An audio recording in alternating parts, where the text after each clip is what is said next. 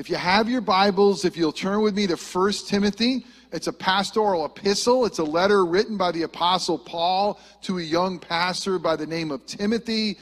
He was a sojourner with him. He traveled together, helped write much of the New Testament, was credited to Timothy. And it's an incredible book that we have in front of us for the flourishing of God's household. We are in part 4 today.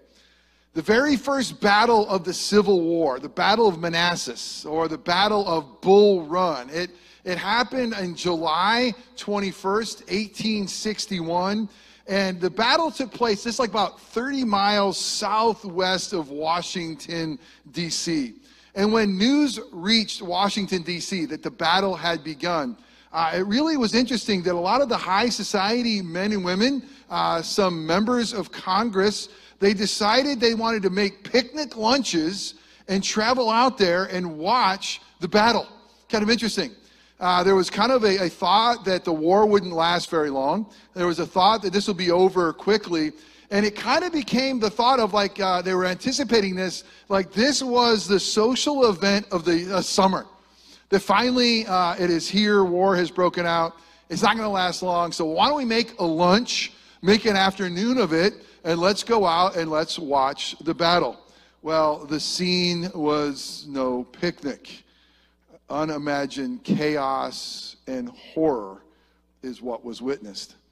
Brigadier General Thomas J. Jackson earned the name at that battle of Stonewall Jackson for what he was able to keep the Union forces from coming. As a matter of fact, led some Confederate soldiers with a bayonet charge. No picnic lunch there. That battle, the Union Army was routed, and the Washington socialites were all scrambling and running for their lives. They thought it was going to be a picnic, and they saw a battle. It's devastating when you're not ready for a battle.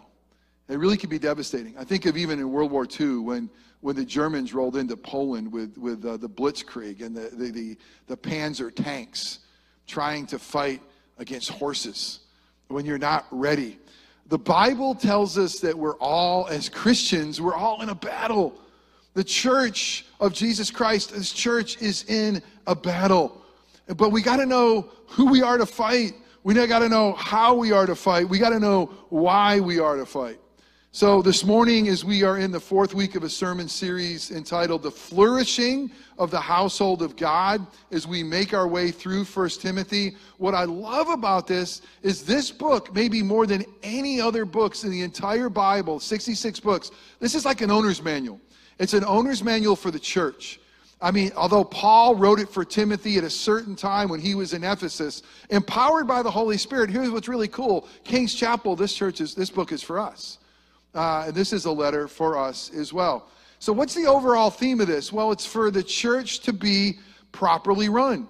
How are we to run? This is Christ's church. It's not Jeff's church. I mean, we are a part of the big church, and Christ is our head. It's for the church to be properly run, and it's for the world to be thoroughly won. We are here on mission. So this is why he has given this to us. And what we've already learned is that we need sound doctrine. We need a great base. What we've already learned is that we need abounding grace, the abounding grace of our God that loves sinners like us. But this morning we're going to need to know this. We need to fight the good fight. We're going to look at 3 things in this. We're only going to look at a couple of verses this morning, but we're going to look at the 3 things. One is that we are in a fight. The second thing we are going to notice that we are to fight the good fight. And then thirdly, we need to fight the good fight the right way. So if you have your Bibles, 1 Timothy 1, verses 18 through 20. Also, let me just say this morning, for those of you who pay attention to these things, I almost always, every week, I'm going to preach to you from the ESV translation. It's a great translation. I think it's very readable. I've really preached through that through many years. Early on, I preached through the NASB, the New American Standard Version. This morning, I'm going to be preaching from the NASB, reading from that as well. And let me just say a quick word about that. You know, different translations, they all want to go back to the original Hebrew and Greek and try to get a translation into our tongue, our language, that is readable. What I love about the NASB, it was translated in a way that they really wanted to adhere very, very closely to the original. And so it's oftentimes called a more wooden translation. They didn't translate it to be more readable. The NIV or the TNIV was translated to be a little bit more readable. I remember one of my professors in seminary said that the NASB was really translated for someone with about a 12th grade education, thinking that, and then the NIV might be like a 7th grade and more readability, and there are different translations. Now, let me remind you that God's word in its original, it's always inerrant and infallible, will never lead us astray. And we can trust these translations, but I just felt like this morning it was a little bit truer to the original for us to be in the NASB. So 1 Timothy 1, I'm going to read verses 18 through 20 as we pick up where we left off, and we'll read through the rest of this chapter. Hear the word of the Lord. This command I entrust to you, Timothy, my son, in accordance with the prophecies previously made concerning you, that by them you fight the good fight, keeping faith and a good conscience, which some have rejected and suffered shipwreck in regard to their faith. Among them are Hymenaeus and Alexander, who I have handed over to Satan, so that they will be taught not to blaspheme. The grass withers, the flower fades, but the word of our God will stand forever. Thanks be to God. Let's pray. Now, Father God, we thank you for your word. We thank you for the challenge that you give to us, the command to fight the good fight. God, we don't want to be like those who have shipwrecked the faith. So, God, would you come and would you teach us? Would you be the teacher through a broken sinner like me this morning? God, would you help us understand this word for us here at King's Chapel this morning and each one of us personally? God, would you give us the ears to hear your voice, and would you give us the minds that can understand your word? Would you give us the hearts that would embrace your truth? And God, would you give us the feet that walk in a manner worthy of your name, that would walk in gospel peace? God, the things that I say that are wrong or merely my opinion, may those things fall away and be forgotten. But the things that are said that are true and contain the good news of the gospel, would you use those things to help us to fight the good fight for the glory of our great God and for the good of our neighbor, we pray in Christ's name. Amen. The first thing we're going to realize, that you already know, is that we're in a fight. And specifically, this text is going to deal with the fight for the household of God, the church of the living God. So specifically, Paul is talking to Timothy, and he's going to tell him, hey, Timothy, we got to just fight for the church. We got to fight for the truth. We got to fight against those false teachers and false teachings, and we got to fight. But really, as Christians and as your pastor, I want to begin this way, that yes, although primarily this is talking about a fight with for the church and for truth, but we're all in a fight. And we are in a fight. And I want you to realize that Scripture is going to tell us that we are in a fight with two things. There's a fight from evil on the outside, and there's some evil from the flesh on the inside. The first thing is this, that we're in a fight with evil. It's not neutral. I mean, that there is an enemy that hates us. There's one who wants to take us down, the one who would love to wreck our names, one who would love to mess our marriages up, one who would love to take our children and lead them astray. We are in a fight with evil. Scripture tells us very clearly that there is a presence, even a personified evil in Satan, and our world is incredibly broken. And we are to fight, a fight against Satan. We do have an enemy who would love to harm us, and we need to fight. And we need to fight with that full armor of God. It's interesting, Paul will tell us more about that personal fight in the book of Ephesians. Ephesians chapter 6, and if you've been around God's word, you've heard this. Ephesians 6 tells us about this personal fight, and it says this, Ephesians 6 verse 10, "Finally be strong in the Lord in the strength of his might. Put on the full armor of God so that you will be able to stand against the schemes of the devil. Wow, this is basically saying that there's a plan against us. There is a scheme that Satan wants to take us down, that we are to put on this armor of God. I mean, this is clearly a picture of imagery of warfare. This is imagery of saying, don't think life's a picnic. Don't show up and think it's going to be easy. We are in a battle. For our struggle is not against flesh and blood, but against the rulers, against the powers, against the world forces of this darkness, against the spiritual forces of darkness in the heavenly places. This is saying, wow, there's an evil that we can't even physically see that we are going to be battling against. Therefore, take up the full armor of God that you will be able to resist in the evil day, and having done everything to stand, stand firm. Stand firm, therefore, having girded your loins with truth. Our life should be filled with truth. And having put on the breastplate of righteousness, wearing the righteousness of Christ as God's children. And having shod your feet with the preparation of the gospel of peace. In addition to all, taking the shield of faith, which you will be able to extinguish all the flaming arrows of the evil one. And take the helmet of salvation and the sword of the Spirit, which is the word of God. Isn't it interesting in this battle, the only thing offensive is God's word.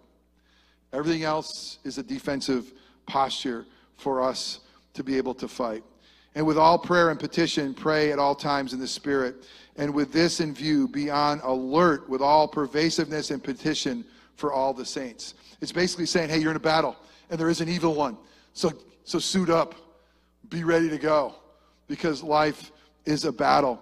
But it's not just a battle against the evil one. There's also a battle against the flesh, against just our humanness. The Bible teaches us that by nature, all of us by nature are sinful and depraved. That every single one of us, that our flesh has this insatiable appetite for the sinful pleasures of this evil world. Now hit pause. Have you not found that to be true? Have you not realized that we have this thing called the flesh that kind of longs for everything the world has to offer, especially the shiny things that aren't good for us, especially the things that taste good or smell good or look good that really are like that battery acid that will eat us from the inside out. I mean, that is the flesh. Many people have this. They say, I didn't mean to do it. The devil made me do it. You know, it's funny because I rarely will say the devil made me do it, because by God's grace, I know I don't need his persuasion much. My flesh is so bad. I'm so prone to evil. I'm such a knucklehead who wanders away, that it's a battle of the flesh, that there's a broken nature inside of us. Now here's the big picture the Bible says. If you are a Christian, if you are a born-again believer, if by the grace of God you have faith in Jesus Christ as your Lord and Savior. Great news. Your sin has been separated as far as the east is from the west. You've been cleansed in the blood of the Lamb. You've been robed in his righteousness. You have made, scripture will say, you have been made new. You're a new creature. But if you're a Christian, now the battle rages, because you have two natures. You have a nature, a spiritual nature, a new nature. If anyone who wants to be come to the kingdom of heaven, you must be born again, John 3, right? You must become a new creation, 2 Corinthians 5:17. But we fight with the old nature. That sinful nature is going to be with us until we see Jesus face to face. Christian, there's not a nanosecond in your life that you're not going to have to battle with your flesh. That's going to be there. So what does Paul say? Paul is going to tell us in Romans 13, that we got to make sure that we make no provision for the flesh. I want to read Romans 13. I'm going to pick up in verse 8 and read through verse 14. Hear this incredible word of God. Owe nothing to anyone except to love one another, for he who loves his neighbor has fulfilled the law. Isn't that great? For this, you shall not commit adultery, you shall not murder, you shall not steal, you shall not covet. And if there is any other commandment, it is summed up in this saying, you shall love your neighbor as yourself. Love does no wrong to a neighbor. Therefore, love is the fulfillment of the law. And then he goes to verse 11 saying this, do this, knowing the time that is already the hour for your awakening from sleep. And from now, salvation is nearer to us than when we believed. The night is almost gone, and the day is near. Therefore, let us lay aside the deeds of darkness and put on the armor of light. Let us behave properly as in the day, not in carousing and drunkenness, not in sexual promiscuity and sensuality, not in strife and jealousy. But listen to verse 14. He says this, "But put on the Lord Jesus Christ and make no provisions for the flesh in regards to its lust." Make no provisions for the flesh. Because why? Because our flesh longs for the world. It longs for all that is broken and sinful. Make no provisions. If you struggle with the internet, make sure you have something on there that could keep you from going there, or do whatever you need to do. If you struggle with alcohol, don't hang out in a bar. Wherever your struggle is, make no provisions for the flesh. That is what we have. Why? Because it's amazing how quick we can wander. Again, I just want you to know that we know this. God has made it very clear for us. But I want you to know how powerful the flesh is. It's amazing. You can blow by all the warning signs. You could blow by all the things that you know better.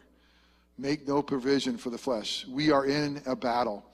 But we're also not only a fight, we are fighting for the household of God. Not only an internal, personal fight, but what really Paul is saying here is fight for the household of God, the church of the living God. That's what it's called in chapter 3, verses 14 and 15. Fight within the church. What do we fight for? Well, Paul is already going to say really early on, in like verse 4, he's going to say 3 and 4, hey, fight against the false teachers. Fight against the false teachers and the false teachings. Fight for sound doctrine versus strange doctrine. That we got to make sure that we are men and women, a church that stands boldly on God's word, unapologetically on God's word, that says we want to stand up for this truth.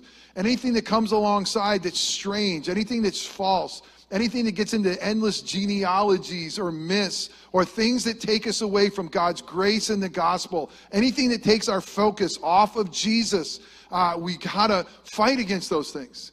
And the church is filled with false teachers. It was then, it is now. The church is filled with those that we got to fight and say, no, this is truth. He summarizes it this way, fight for the faith. And it's interesting because the Greek has an article in it. He doesn't say fight for faith. He says specifically, fight for the faith. What is the faith? Well, it's faith that Jesus Christ is our Lord and Savior. It's the good news of the gospel. It's a faith that we have been forgiven and saved because of the work of Christ, that we are robed in his righteousness. It is fighting for the fact that we are not saved because of what we do. We are not saved because we are righteous. We are saved by God's grace through faith.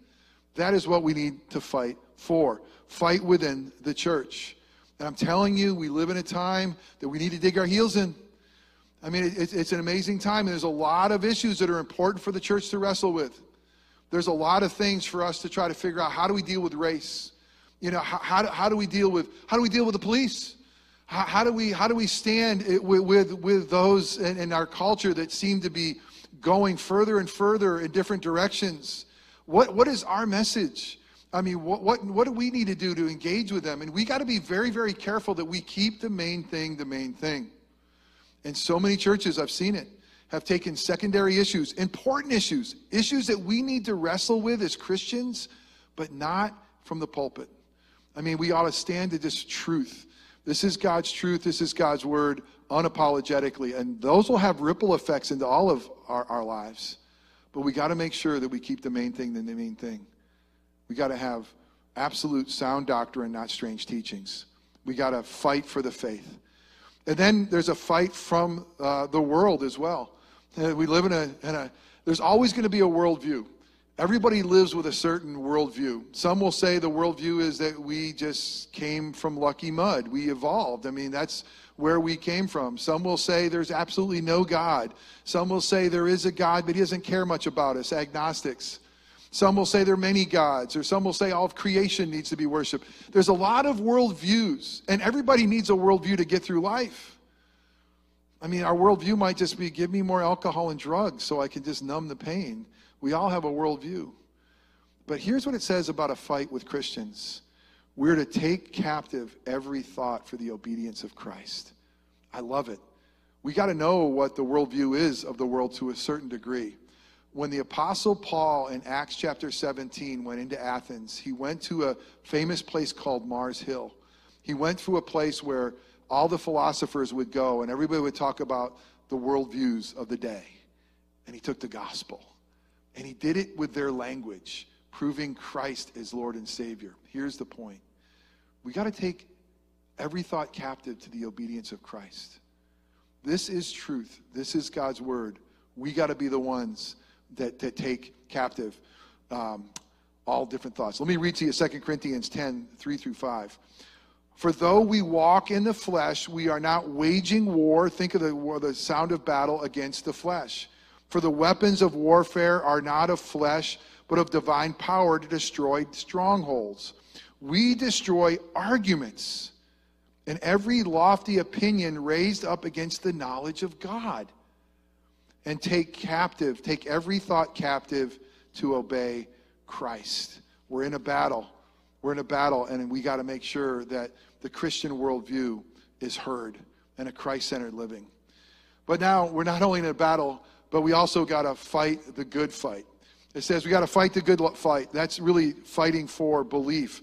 When Scripture tells us we have to fight the good fight, there's an inference that we could be fighting the wrong fight or fighting the bad fight. So we got to stop and say, well, what is the good fight? And what is a bad fight? How many of you, maybe growing up, had a freshwater aquarium?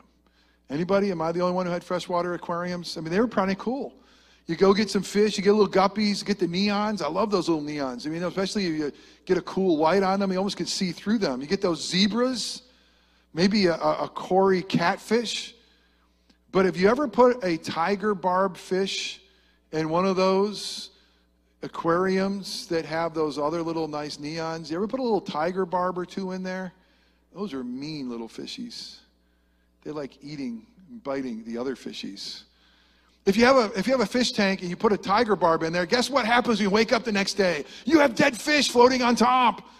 And you have a tiger barb who's in there like eating, like, oh, these guys taste great.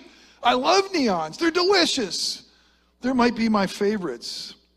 Do you know that the church is often filled with tiger barbs? The church is filled with those who are biting and devouring one another. That's not the good fight. We got to avoid friendly fire. And the church is notorious for friendly fire. We love shooting our wounded. We love shooting each other. And I mean, it's just pathetic. This is the church. Listen to what Paul says in Galatians 5, 13 through 15. For you were called to freedom, my brothers and sisters.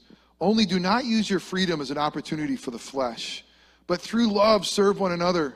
For the whole law is fulfilled in one word. You shall love your neighbor as yourself. Man, has that been a consistent theme through this message? But if you bite and devour one another, watch out that you are not consumed by one another. Wow. If you bite and devour one another, you're going to consume one another. So fighting the good fight in the church does not mean that we gossip. It does not mean that we don't love our neighbor and love our neighbor's name. And if we have a problem, we talk directly to them. We don't talk about them. I mean, we deal with this in a God-honoring way, loving them, loving their name, loving their family, loving them as ourselves. So our battle cannot be friendly fire, and oftentimes it is. We have to fight for the faith. Again, I told you, it's the faith. Faith in Christ Jesus is our Lord and Savior. Fight for the faith. It's interesting, when it talked about those two guys that were shipwrecked, and it's translated in the NASV and it's translated in the ESV that they shipwrecked their faith. It's not what it says. It says they shipwrecked the faith. The faith.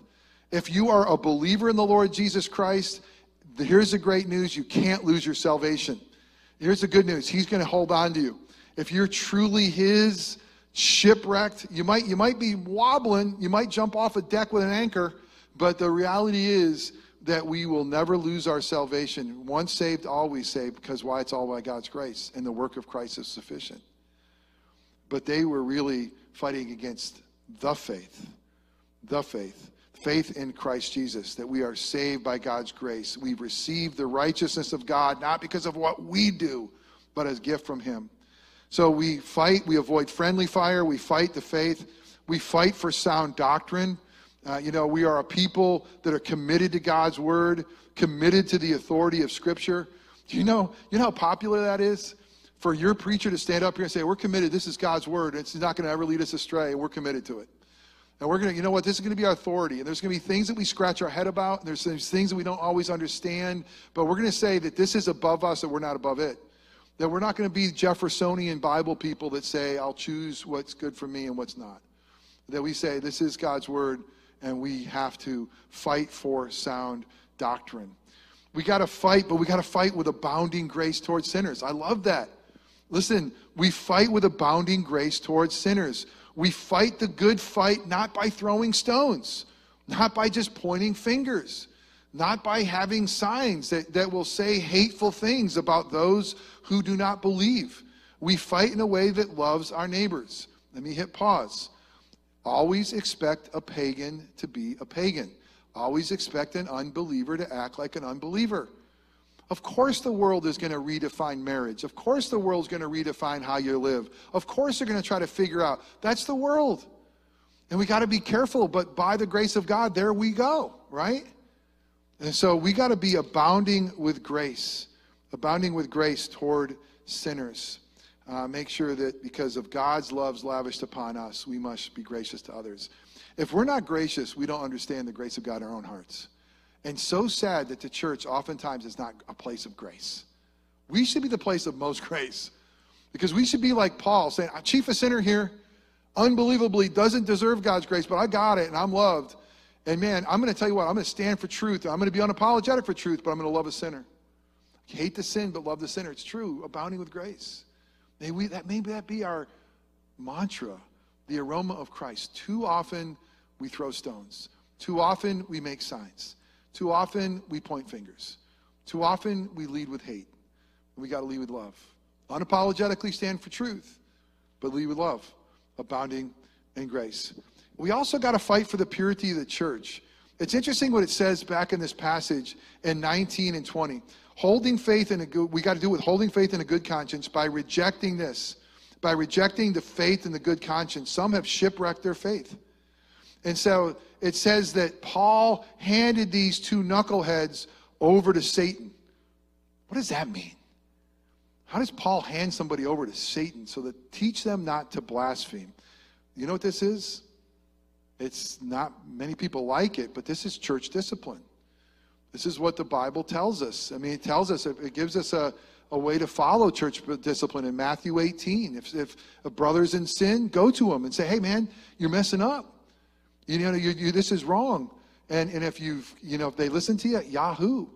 And if they don't, take another one.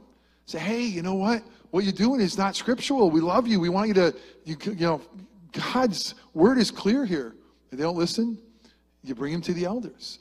And so this is something that many churches wouldn't embrace. This is fighting for the purity of the church. When there are those who rise up who are going to be against the faith, that are going to pull you down, it's discipline, it's excommunication. Turn them over to Satan. Now, I love what Martin Luther, way back in the 1500s, said about church discipline. It's for medicinal purposes. It's not just to say, you're a scumbag, we're not. There's something we're going to turn you over. How scary. Hoping that through this, you're going to learn not to blaspheme. That will embrace you when you repent and come back. But medicinal purposes. Listen, I've been a pastor for a long time, and I know how unpopular it is for church discipline. And I know that when you come to someone and say, hey man, we just believe you're outside of accord with God's word, and listen, let me give you a scenario. You left your wife, and you think that it's God's will for you to be happy, and you think it's God's will for you to leave your family and to be with somebody else. But bro, that's not God's will. And so the reality would be repent and turn. And they don't listen. And you say, well, you know what? We're just going to move to church discipline. They're like, who are you? What are you doing? Listen, the only authority we have is spiritual. But if King's Chapel is going to be biblical, we're going to be a church that hopefully never or rarely has to exercise church discipline. But if we are going to be biblical, we're going to follow it and just trust God. So that's what we're called to do for fighting for the purity of the church, to teach them not to blaspheme. Remember, Paul said he was the chief of blasphemers. So lastly, we are to fight the good fight the right way. If fighting the good fight is for what we believe, fighting the good fight is for how we behave. Fighting the good fight with a good conscience. Okay? I love how he says this, with a good conscience. How we fight the good fight matters. All is not fair in love and war. We got to practice what we preach. That is the whole thing. So how do we do it? We fight in love. This is the aim of that. It tells us in verse 5, we fight in love with a pure heart. We fight with a love for God and love for neighbor. We fight in accordance with the gospel, verse 11. The gospel is the good news of what God has graciously done for sinners like us. And ultimately, we can't miss this, we fight for the honor and glory of God. That's why we fight.